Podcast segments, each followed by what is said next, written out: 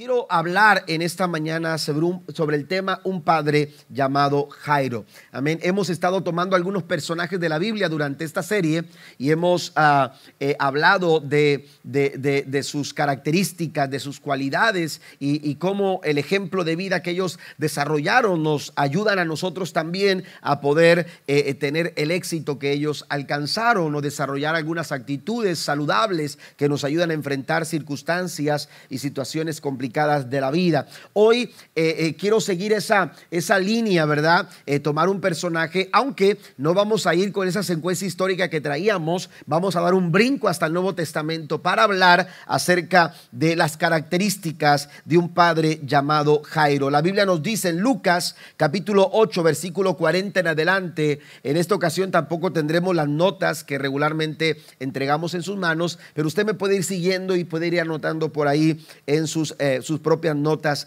en algún, en algún papelito o en su teléfono también lo puede hacer. Pero la Biblia dice en Lucas capítulo 8, versículo 4 en adelante, perdón, versículo 40 en adelante, dice, del otro lado del lago, las multitudes recibieron a Jesús porque lo estaban esperando y un hombre llamado Jairo, líder de la sinagoga local, se acercó y cayó a los pies de Jesús mientras rogaba que lo acompañara a su casa. Su única hija, dice el verso 42, que tenía unos 12 años, estaba muriendo mientras Jesús iba con Jairo, las multitudes lo rodeaban.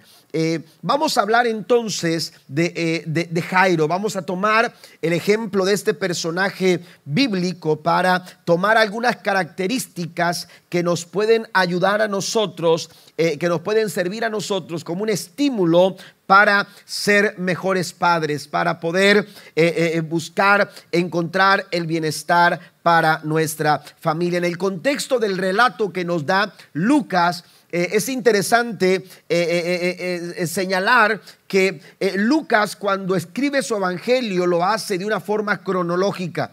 Es decir, que a diferencia de Mateo, a diferencia de Marcos, a diferencia de Juan, eh, eh, Lucas lo hace respetando los tiempos, respetando eh, cuándo fueron sucediendo las cosas, cómo fueron sucediendo, mientras que Juan se enfoca en hablar temáticamente en las verdades divinas de, de Jesucristo, sus enseñanzas de una manera más teológica, mientras que Marcos es más narrativo, eh, eh, eh, práctico, se enfoca más este, con otra línea de, escritural y al igual que Mateo también con su pensamiento de hablar a los judíos, ¿verdad? Para que entendieran la realidad de que Jesús era el Hijo de Dios. Bueno, este, Lucas se enfoca mucho en respetar lo que eran los sucesos de acuerdo a cómo iban aconteciendo. De ahí que el versículo número 40 comienza diciendo del otro lado del lago. Eh, eh, este relato eh, es consecuente a lo que estaba sucediendo, de lo que había, había sucedido anteriormente en los versículos anteriores, cuando Jesús había estado de gira eh, eh, por la región de Gadara y en ese lugar eh, Jesús había sanado a un hombre que había estado poseído por una legión de demonios. La Biblia nos dice, según el versículo 40, que cuando Jesús llega del otro lado del lago, había una multitud de personas ansiosas, gozosas de saber que Cristo había llegado a donde ellos. Y dentro de esa multitud se encontraba un hombre llamado Jairo un padre de familia que atravesaba por una experiencia difícil. Su única hija de 12 años estaba agonizando, se encontraba enferma, se encontraba desahuciada, sin mucho que hacer, si, es que nada por hacer humanamente hablando. Pero Jairo nos enseña algunas realidades que usted y yo como padres debemos de considerar si queremos llenar de bienestar nuestra familia y nuestro, y nuestro hogar. Lo primero que quiero mencionar es que Jairo era un padre con conciencia de familia. Jairo era un padre que eh, reconocía el valor que la familia representa, representaba. E, ese valor, aleluya, e, e, que le dio Jairo a su familia, es el mismo valor que nosotros como padres tenemos que, aleluya, tener presentes todo el tiempo, nuestra familia, eh, eh, el hogar, los hijos que Dios nos ha confiado. Jairo era un padre con conciencia de familia. Vale la pena señalar que Jairo no era cualquier persona. Jairo era el principal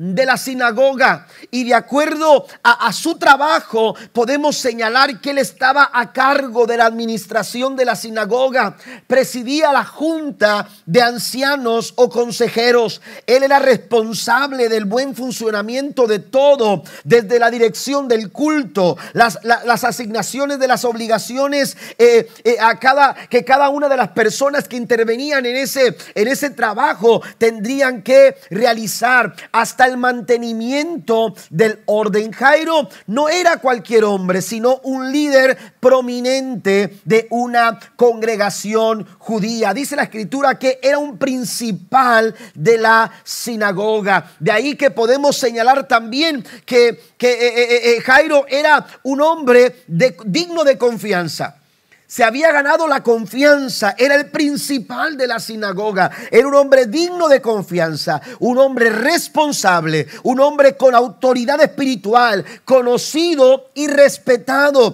eh, y, tenía un buen, un buen testimonio. Pero lo que más se destaca en la narración de Lucas no es precisamente que fuese el principal de la sinagoga, aunque lo señala, pero lo que, lo que Lucas no, no, nos lleva a enfocarnos, hermanos, era que este hombre, aleluya, muy, muy eh, eh, más allá de sus responsabilidades, más allá de, de todas esas cualidades que hemos mencionado, aleluya, Lucas destaca su rol como padre y su preocupación por la salud y el bienestar de su niña de 12, de 12 años, con todo y sus responsabilidades, tareas, trabajos, la Biblia eh, eh, nos señala en Lucas capítulo 8, versículo 40 en adelante a un padre deseando encontrar eh, el bienestar para su hija. Un hombre que llega ante Jesús para buscar,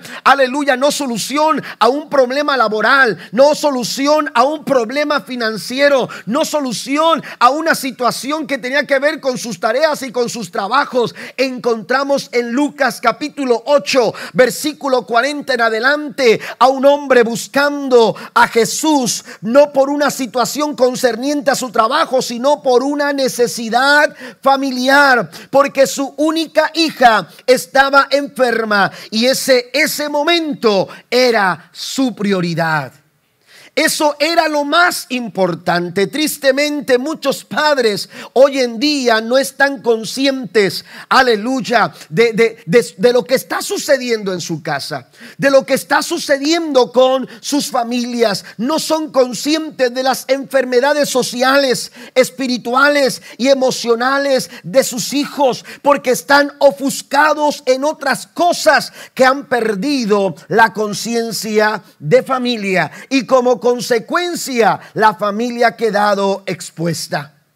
De ahí que Jairo nos enseña, aleluya, la importancia de darle el valor a nuestra familia como una prioridad. Aleluya, como hijos de Dios, como padres de familia, necesitamos entender que nuestra familia es una prioridad y que es nuestra responsabilidad, aleluya, buscar su bienestar todos los días todos los días.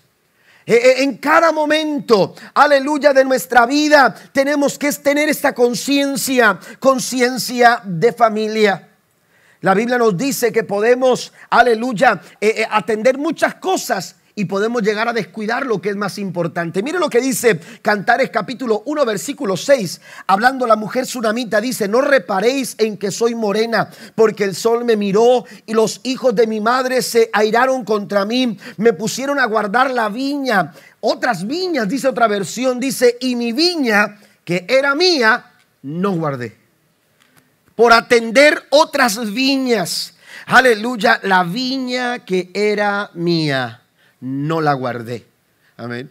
Tenemos que hacer conciencia. Esa viña representa aleluya, lo más importante. Representa lo que Dios ha puesto en tus manos, Padre. Representa el valor de nuestra familia. Y, tenemos que ser conscientes de ello. Jairo estaba consciente que por encima de todo, que por encima de lo que hacía, que por encima de su trabajo, que por encima de, de sus muchas tareas, por encima, aleluya, de ese perfil, aleluya, que, que, que mencionamos al principio, por encima encima de todo eso, Jairo era un padre de familia y su hija en casa estaba agonizando y estuvo consciente de ello de tal forma que fue a buscar ayuda de Jesús. Hay tres áreas importantes que reflejan conciencia familiar. La primera de ellas la encontramos en Deuteronomio capítulo 6, versículos 6, 6 al 9. Y es que son nuestras palabras lo que nosotros hablamos a nuestros hijos. La Biblia dice, y estas palabras que yo te mando hoy estarán sobre tu corazón y las repetirás a tus hijos y hablarás de ellas estando en tu casa y andando por el camino y al acostarte y cuando te levantes y las atarás como una señal en tu mano y estarán como frontales entre tus ojos y las escribirás en los postes de tu casa y en tus puertas. Dios hablándole al pueblo le señala, hermanos, la importancia de el uso de nuestras palabras, lo que hablamos, comunicar, aleluya, las verdades eternas de Dios. Esta aleluya, Dios no, esta responsabilidad, Dios no se la dio a los sacerdotes. Dios no está hablando aquí al sumo sacerdote. Dios no le está hablando aquí al sacerdote, a los levitas. Dios está hablando a, a los padres.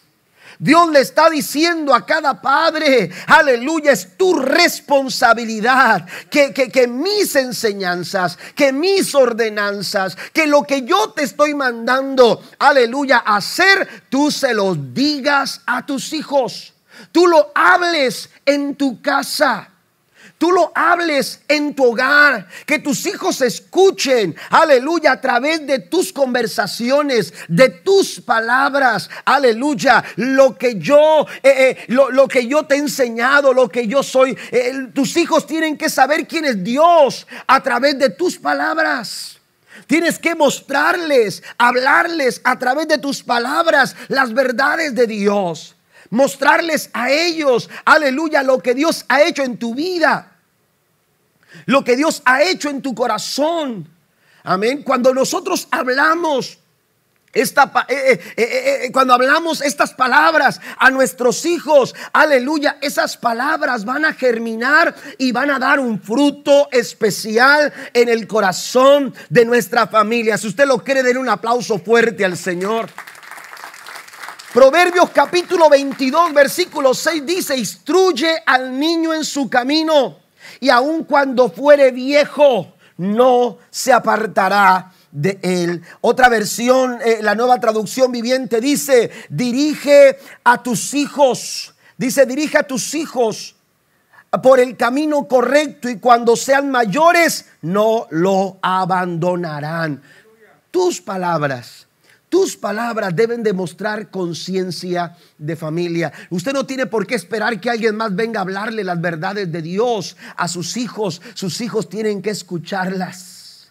Amén. Sus hijos tienen que escucharlas. Tenemos que desarrollar hábitos para que en familia pudiéramos, podamos publicar las verdades del Señor. Yo acostumbro a salir de la, eh, eh, de la iglesia después de predicar y, durante la comida platicar con nuestros hijos. Y eso lo hacemos desde pequeños. Y, no solamente los domingos, siempre que tenemos la oportunidad lo hacemos, pero, pero este, ah, eh, ah, eh, de hablar con mis hijos eh, eh, quién fue su maestro esta mañana, este, qué fue lo que aprendieron y les digo qué punto les dieron eh, y, y cuál es tu pensamiento de lo que recibiste.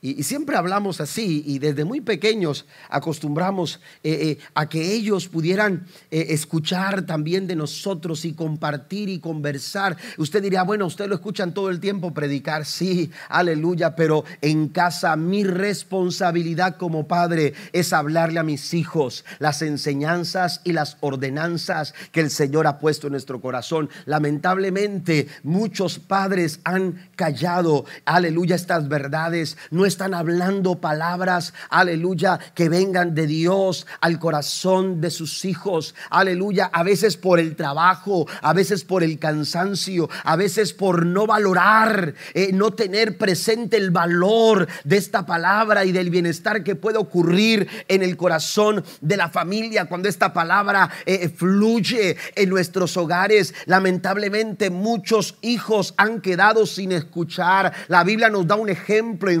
jueces Aleluya, jueces comienza hablando de una generación que se levanta después de Josué, después de que murió, murió Josué y toda su generación. Dice la escritura, se levantó una generación que no conocía a Dios. Amén. Ni lo que Dios había hecho con ellos. Eso es triste, iglesia. Eso, eso es triste, familia. Pero esa es nuestra responsabilidad. Aleluya. Que sus hijos escuchen. Aleluya. ¿Quién es Dios? Que sus hijos sepan. Aleluya. Eh, y conozcan a Dios a través de sus palabras que conozcan a Dios a través de lo que usted habla, pero que también sepan lo que Dios ha hecho con usted, porque lo que Dios ha hecho con usted también lo puede hacer con sus hijos. Denle un aplauso fuerte a nuestro Dios. Pero también no solamente con nuestras palabras, sino también al tomar tiempo en familia. Tomar tiempo en familia también es una, es una muestra de tener conciencia de familia. Cuando usted toma tiempo, escuche, no estoy hablando de tener tiempo, sino de tomar tiempo. Y esto, esto, esto nos señala algo que es clave, porque si usted espera tener tiempo, usted eh, eh, quizás eh, vea pasar los días, las semanas y los años, y cuando usted empieza a tener tiempo, quizás sus hijos ya no estén en casa. Porque la clave no es tener tiempo, sino de hacer tiempo. Amén. Eso es muy diferente. Hacer tiempo, porque uno dice, bueno, es que no tengo tiempo para nada. Bueno, haga tiempo. Haga tiempo. Cuando usted intencionalmente aparta un tiempo para estar en familia, usted está mostrando conciencia de familia. Está mostrándole a su familia, la Biblia dice que donde está tu corazón, ahí estará tu tesoro. Dice el Señor hablando en Mateo capítulo número 6, verso 21, porque donde está vuestro corazón, allí estará también vuestro eh, tesoro. Donde está vuestro tesoro, ahí estará también vuestro corazón. El tiempo revela las prioridades de nuestras vidas. El tiempo, a lo que tú le, le dedicas tiempo, aleluya, eso a lo que tú le dedicas tiempo es tu prioridad. Por eso hablamos de que la conciencia de familia se muestra a través de lo que hablamos, pero también se muestra a través, aleluya, del tiempo que nosotros tomamos para estar con nuestros hijos, para estar con nuestra, con nuestra familia. Escuché eh, a una persona que tenía eh, muchas posibilidades de destacar. Leí acerca de esta persona que tenía mucho eh, para destacar en el ámbito del golf le gustaba, era su hobby desde muy pequeño. Llegó a desarrollar ciertas capacidades y, llegó a tener posibilidades de avanzar y de poder ser un hombre destacado en esta, en esta profesión o en este deporte. Pero le preguntaron por qué, por qué se bajó de, esa línea en la, que, en la que parecía que era inevitable, que era, era, era, era, era su profesión o era su destino. Y la, la respuesta de él fue esta, elegí fracasar en el golf porque quería tener éxito como padre. Así fue su respuesta. Elegí fracasar en el golf. A veces los hobbies, a veces las cosas, hermanos, secundarias empiezan a tomar eh, un valor equivocado en nuestra vida y nos olvidamos de lo que es realmente importante. Para Jairo, Padre, que me escuchas, para Jairo, eh, él tenía una conciencia de familia, aleluya, de tal manera que él, él, él, estaba ahí. La Biblia dice en el verso 40 que la multitud esperaba.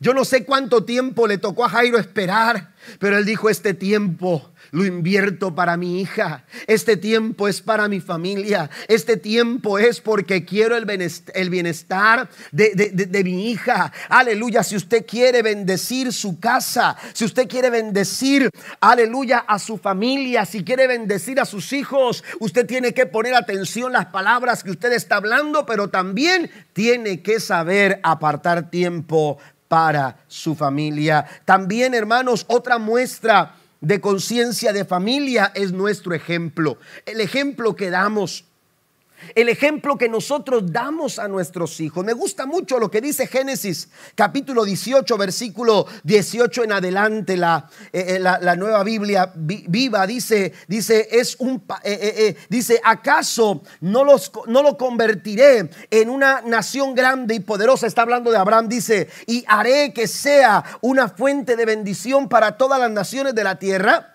Estoy seguro, mire, lo que dice Dios acerca de Abraham. Aleluya, de este personaje tan importante. Eh, eh, en el Antiguo Testamento dice la escritura en Génesis 18, 19, estoy seguro de que enseñará a sus descendientes a obedecerme, de modo que cuando Él muera, ellos continúen practicando la justicia y la honestidad. Yo por mi parte le cumpliré a Abraham todo lo que he prometido. Imagínese Dios hablando de Abraham, Abraham de esta manera. No titubeo, no lo pienso dos veces. Voy a hacer con Abraham lo que le prometí, porque yo estoy seguro, dice Dios Abraham era un hombre íntegro. Abraham era un hombre, aleluya, que mostraba buen testimonio. Por eso Dios dice, yo no dudo, yo no titubeo, no lo pienso dos veces. Estoy seguro, aleluya, de que Él se encargará de enseñarle a sus hijos. Esa es la responsabilidad que se muestra cuando tenemos conciencia de familia. Aleluya, Abraham se había encargado de enseñarle a sus hijos hijos, demostrarle a su familia, demostrarle a su casa un buen ejemplo. Y ese ejemplo, aleluya, Dios lo tenía claro. Por eso dice, estoy seguro y me encargaré de cumplir con él por mi parte, de cumplirle a Abraham todo lo que él ha, lo que le he prometido. Oiga, nuestro ejemplo, hermanos, es una figura importante de influencia en la vida de nuestros hijos, porque la manera en que usted vive en su vida será un reflejo directo de cómo crecerán sus hijos. La forma en que usted resuelve sus problemas es la misma manera en que sus hijos los van a resolver. La forma en que usted encara las situaciones, usted le está enseñando a sus hijos cómo hacerlo. Nuestro ejemplo, hermanos, es muy importante. Sus palabras pueden decir algunas cosas sobre usted, pero su vida declara quién es usted en realidad. Su ejemplo le dice a sus hijos quién es usted en realidad. Jesús estuvo muy consciente del valor de la familia. Tanto que la Biblia nos dice en Lucas capítulo 8, si usted va al versículo 39, Lucas se refiere a este momento cuando Jesús libera de aquellos demonios al endemoniado de Gadara. La Biblia dice que cuando este, estuvo, este hombre estuvo consciente, en el verso 39 dice que le suplicaba a Jesús que le permitiera acompañarlo. Seguramente usted lo ha leído, esa, ese momento cuando aquel hombre sano en sus cabales dice, permíteme ir contigo. La Biblia dice que le suplicaba. ¿Sabe cuál fue la respuesta de Jesús en el versículo número 39 dice, no, regresa a tu familia y diles todo lo que Dios ha hecho por ti. Dice el Señor Jesús, ve a tu casa, ve con los tuyos hay una familia allá, aleluya, que te necesita. Hay una familia allá, aleluya, que necesita que regreses a ella. Y ese es el llamado de Dios a nosotros como padres. Necesitamos tener conciencia aleluya, del valor que tiene nuestra familia en estos tiempos tan difíciles, cuando se ven amenazados por las circunstancias tan terribles en las que en las que estamos viviendo, pero cuando somos padres con conciencia de familia, la palabra que hablamos, el tiempo que dedicamos y el ejemplo que damos dará como resultado familias bendecidas por la gracia y el favor del Señor. Si usted lo cree, den un aplauso fuerte a nuestro Dios. Número dos, Jairo era un padre que sabía dónde ir cuando la familia estaba en crisis. Este hombre tenía muy claro a dónde tenía que dirigirse cuando las situaciones en casa se ponían difíciles. Cuando la crisis llega a nuestro hogar, todos hemos enfrentado situaciones de crisis, pero no todos vamos a la misma fuente. Hay quienes corren, hermanos, a buscar ayuda en otras partes. Empiezan desesperadamente a encontrar lo que, lo que difícilmente van a encontrar cuando nuestra fuente no es Jesús. Cuando nuestra fuente no es Cristo. Cuando al lugar al que acudimos no está Jesús, vamos a buscar sin encontrar. Nuestra búsqueda será infructuosa no tendremos buenos resultados. Lucas señala en el verso 40, del otro lado del lago, las multitudes recibieron a Jesús, dice, porque lo estaban esperando. Y entre ellos se encontraba Jairo. Un hombre llamado Jairo, líder de la sinagoga local, se acercó y cayó a los pies de Jesús mientras rogaba que lo acompañara a su casa. Jairo no se encontró a Jesús por accidente. Jairo no se encontró a Jesús, hermanos, de casualidad.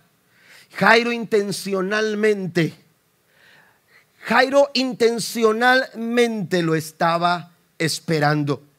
Jesús llegaría en cualquier momento y Jairo sabía que era su única oportunidad para presentarle su problema pudo ir a otras partes, incluso pudo mandar a, alguien que se encargara de hacer las gestiones para encontrarse con Jesús. Recuerde que su condición económica, su posición social, se lo pudiera haber permitido, pero él fue personalmente, él fue a encontrarse con aquel que todo lo puede.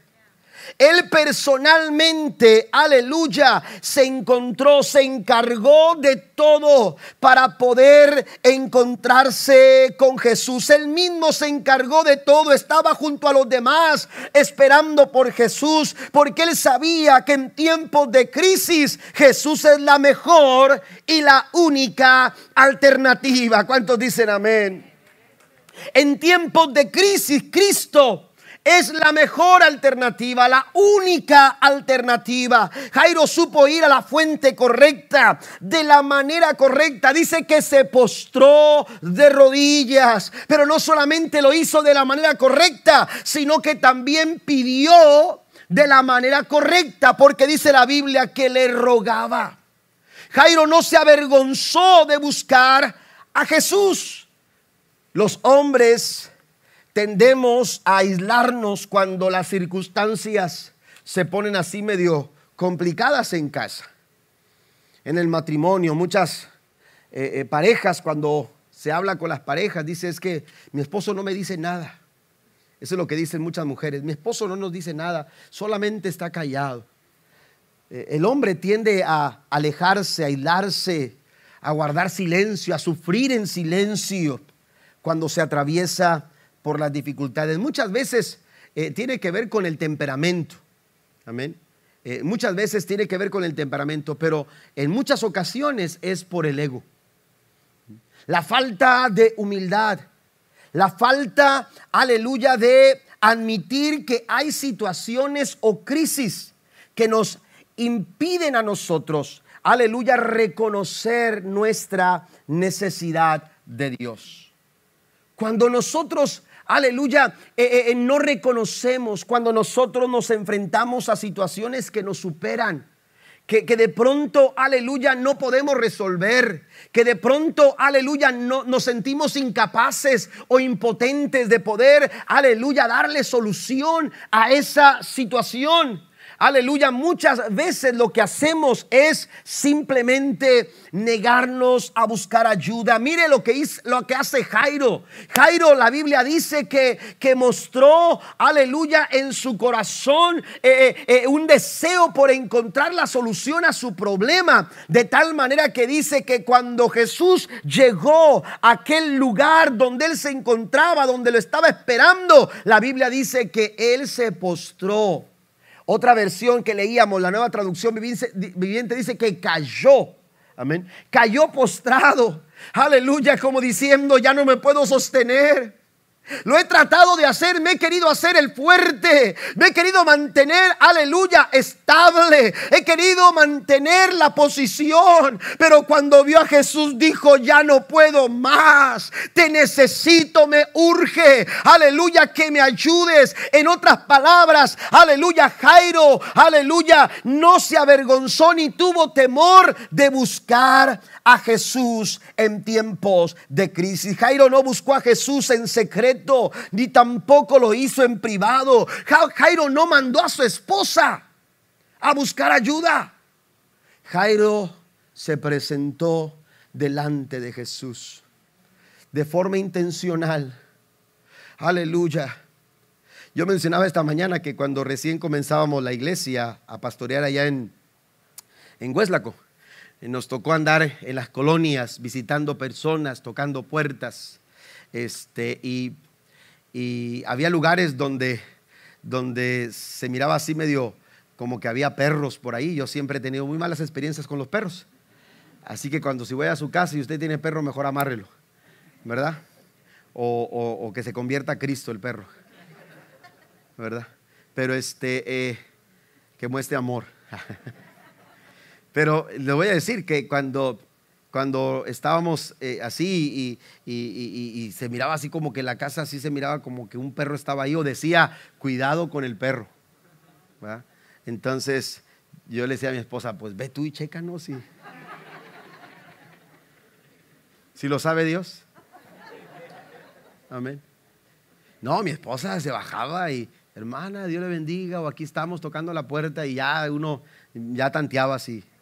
Sí, Yo le decía, amarren al perro, ¿verdad? Pero, oiga, Jairo no mandó a su esposa. Jairo no fue como el pastor. Jairo tuvo un encuentro con Jesús. Y eso es lo que necesitamos, padres. Necesitamos hombres como Jairo que intencionalmente tengan un encuentro con Cristo. Porque un encuentro con Cristo repercute para el bienestar de su casa repercute para el bienestar de tus hijos. Cuando los padres tienen un encuentro con Jesús, mire, bendecimos al Señor por las mujeres de la iglesia. Eh, las iglesias están bendecidas con, con, el apoyo, con el trabajo, con el esfuerzo que, las mujeres hacen. Las mujeres han sido y, han hecho un papel importante dentro de nuestras iglesias, pero sabe que las estadísticas dicen que cuando dentro de una familia una mujer les sirve al Señor y, su esposo no le sirve a Dios, eh, hay un porcentaje, no recuerdo si es el 17%, aleluya, de, de probabilidades de que toda la familia le pueda servir al Señor.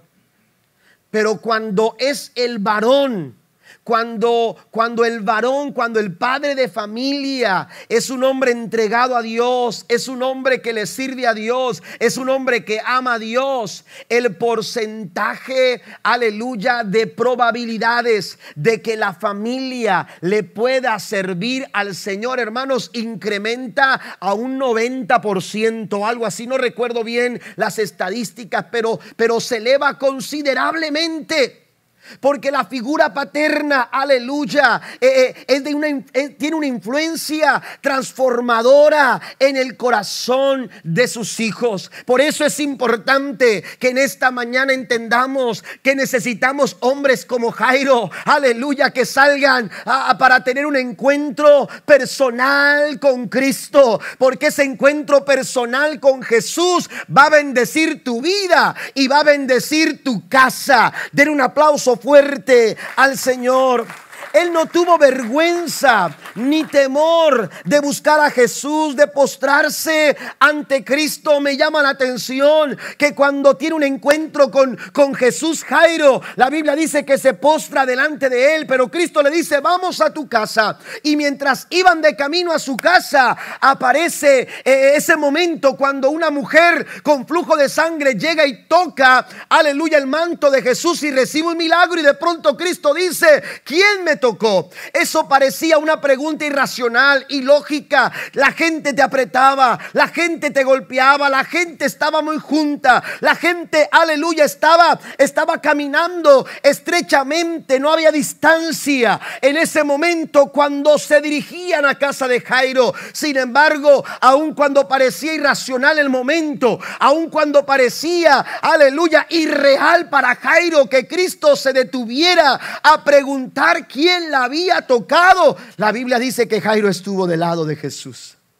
Se mantuvo al lado de Jesús en tiempos de crisis. Padre, la fuente es Cristo en tiempos cuando el momento se pone complicado, cuando las circunstancias parecen insuperables, tu lugar está al lado de Jesús. Aleluya, tomarte de la mano de Cristo va a darte a ti lo que tú necesitas en los momentos de crisis. Estuvo parado al lado de Jesús, quizás razonando o pensando, aleluya, como lo externaron los discípulos, Señor, preguntas quién te ha tocado, cualquier te pudo haber tocado. Aleluya, esto parecía contradictorio, sobre todo cuando alguien llega y le dice a, a Jairo, ya no molestes al maestro porque tu hija ha muerto.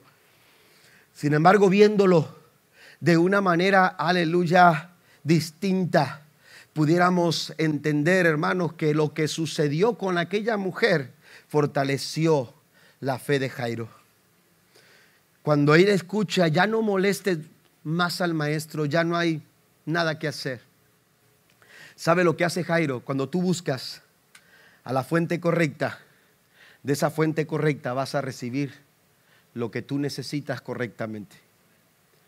Y cuando alguien le dice a Jairo, ya no molestes más al maestro, las palabras de Jesús fueron estas, no temas, cree solamente y tu hija quedará sana tu hija quedará sana. Cuando tú te acercas a la fuente que es Cristo, el resultado no está en tus manos. La respuesta no está en tus capacidades. Jairo lo que hace, hermanos, es poner el bienestar de su hija en las manos de Jesús. Y cuando lo que está pasando en casa está en las manos de Jesús, las cosas siempre estarán bien. ¿Cuántos dicen amén? Den un aplauso fuerte a nuestro Dios. Número tres, ya para terminar, el punto número tres es que Jairo era un padre capaz de llevar a Jesús a su casa. Amén. La Biblia dice que le rogaba en el versículo 41 y un hombre llamado Jairo, líder de la sinagoga local, se acercó y cayó a los pies de Jesús mientras rogaba que lo acompañase a su casa. ¿Qué es lo que están llevando muchos padres a su casa? Quizás cuando papá llega a casa, habrá niños que dicen, hey, podemos ir al Dairy Queen. Ya podemos ir a los tacos levitas. O al tacos cucos, ¿verdad? Tenemos varios taqueros aquí. Pero, pero, uh, o de perder, vamos a llevar los tacos al pastor. Pero, pero ¿qué es lo que sus hijos dicen a casa? Cuando usted llega a casa, ah, ya llegó papá con el dinero que necesitamos. Muchos niños dirán, ya llegó papá, podemos comprar esto, podemos salir a aquella parte, podemos hacer lo siguiente. Ya llegó la diversión. Hay muchos hogares que quizás cuando llega papá dicen, ya llegó dinero, ya llegó la diversión. Otros hogares quizás dirán, ya llegó los vicios, ya llegaron los maltratos, ya llegó la violencia, ya llegó la infidelidad. Habrá hogares, hermanos, que cuando llega papá reciban muchas cosas, pero cuando llega Jairo a su casa, cuando Jairo llega a su casa junto con Jairo, mientras que todos respiraban muerte, mientras que todos respiraban decepción, dolor, desconsuelo, mientras que todos respiraban desesperanza. La Biblia dice que cuando llegó Jairo, llegó consigo Jesús. Y cuando Cristo llega, donde hay muerte hay vida. Donde hay caos, donde hay destrucción, donde no hay esperanza, donde hay dolor. Cuando Jesús llega, hermanos, llega vida.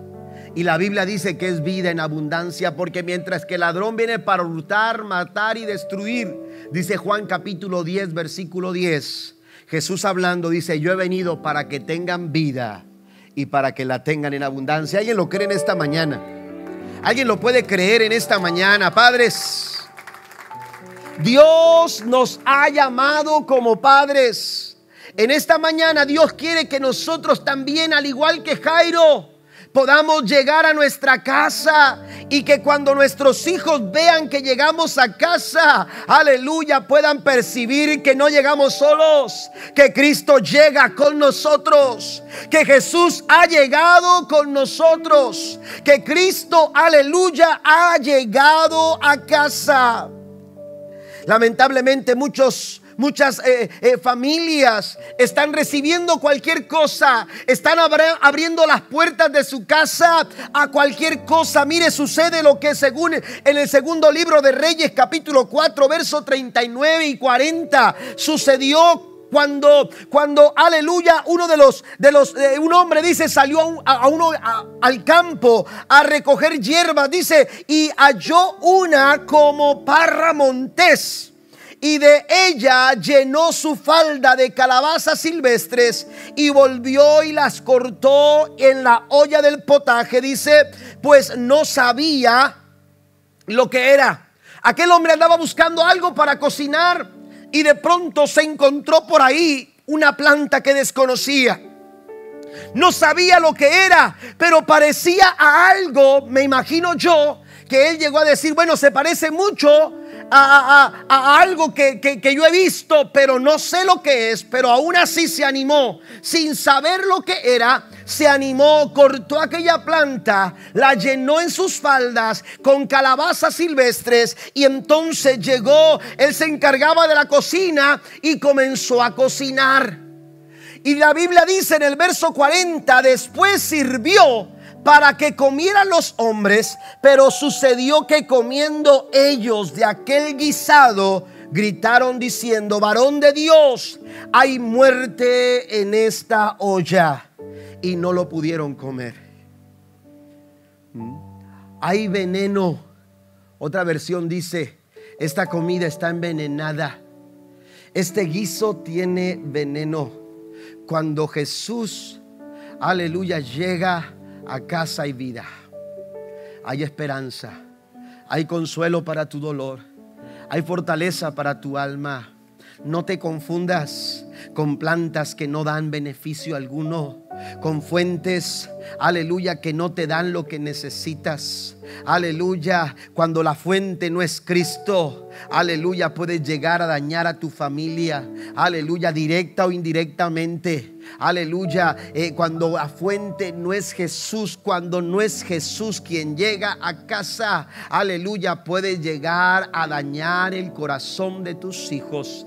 Pero Dios quiere que tú y yo podamos llegar a casa, aleluya, y llevar a Cristo la esperanza de vida y de salvación para nuestros hijos. Den un aplauso fuerte al Señor. Estoy terminando. Llevar a casa a Jesús presenta desafíos.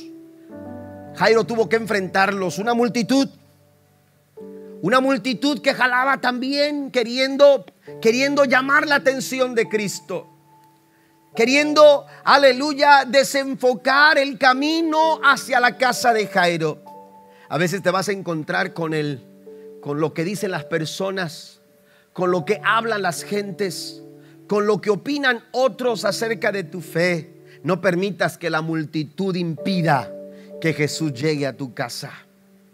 A veces no es la gente que eh, eh, eh, entre la multitud, a veces son personas cercanas. La Biblia dice que alguien se acerca a Jairo y le dicen, ya no, ya no molestes más al maestro, todo se acabó, ya no hay esperanza. A veces es la gente que, que está cercana a nosotros que pudiera ser un impedimento. A veces son los problemas. Tu hija muerto, le dijeron. ¿Cómo resolver esta situación? Pero contra todo Jairo llevó a Jesús a casa. Pero contra todo Jairo superó, aleluya, las circunstancias. Y usted conoce el resultado. Póngase de pie conmigo, por favor. Cuando Jesús llegó a casa, la niña, la niña, eh, eh, todos le lloraban, todos lloraban por la muerte de aquella pequeña de 12 años. Pero cuando Jesús llega a casa, tomó a Jairo, a su esposa, y algunos de sus discípulos entraron a donde habían puesto a la pequeña. Y la Biblia dice, según la narración de los evangelios, que Jesús le habló a la pequeña y le dijo, Talita Kumi, a ti te digo niña, ponte de pie levántate. Y cuando aquella niña escuchó la voz del maestro, de Jesús, aquella niña se puso de pie, volvió a la vida, volvió a la vida. Esto es lo que sucede cuando Jesús llega a casa. Y esta responsabilidad no es del pastor. Esta responsabilidad no es de aquel que está eh, eh, al lado tuyo ahora mismo, es tu responsabilidad. Como padres tenemos la responsabilidad de llevar a Jesús a nuestras casas. Por eso el tema de esta mañana, un padre llamado Jairo. ¿Qué clase de padres somos nosotros? ¿Qué clase de padres somos nosotros? ¿Tenemos conciencia de familia? ¿Qué clase de padres somos nosotros? Cuando las crisis llegan a nuestro hogar, ¿hacia dónde vamos? ¿A dónde vamos corriendo buscando ayuda? ¿Estamos yendo a Jesús o estamos equivocando el camino? ¿Qué clase de padres somos? ¿Estamos llevando a Jesús a casa? ¿O qué es lo que llegamos, llevamos cuando regresamos del trabajo? Cuando regresamos de nuestras tareas diarias, qué es lo que estamos nosotros llevando a nuestra casa. ¿Por qué no cierra sus ojos ahí donde está? Incline su rostro. Jairo tuvo un encuentro personal con Cristo y jamás lo soltó. Ese encuentro hizo la diferencia. Después de ese encuentro, aleluya, las cosas ya no fueron igual. Hoy tú puedes tener ese encuentro con Cristo. Padre que me escuchas, joven que me escuchas, porque ese encuentro lo podemos tener cualquiera de nosotros. Seas hombre o mujer, seas niño, joven, adulto, anciano, seas padre, seas soltero, seas madre, seas soltera. Cualquiera que sea tu situación y la condición de vida que tú estés viviendo, cuando tú tienes un encuentro con Cristo, las cosas comienzan a cambiar y a verse de una manera diferente.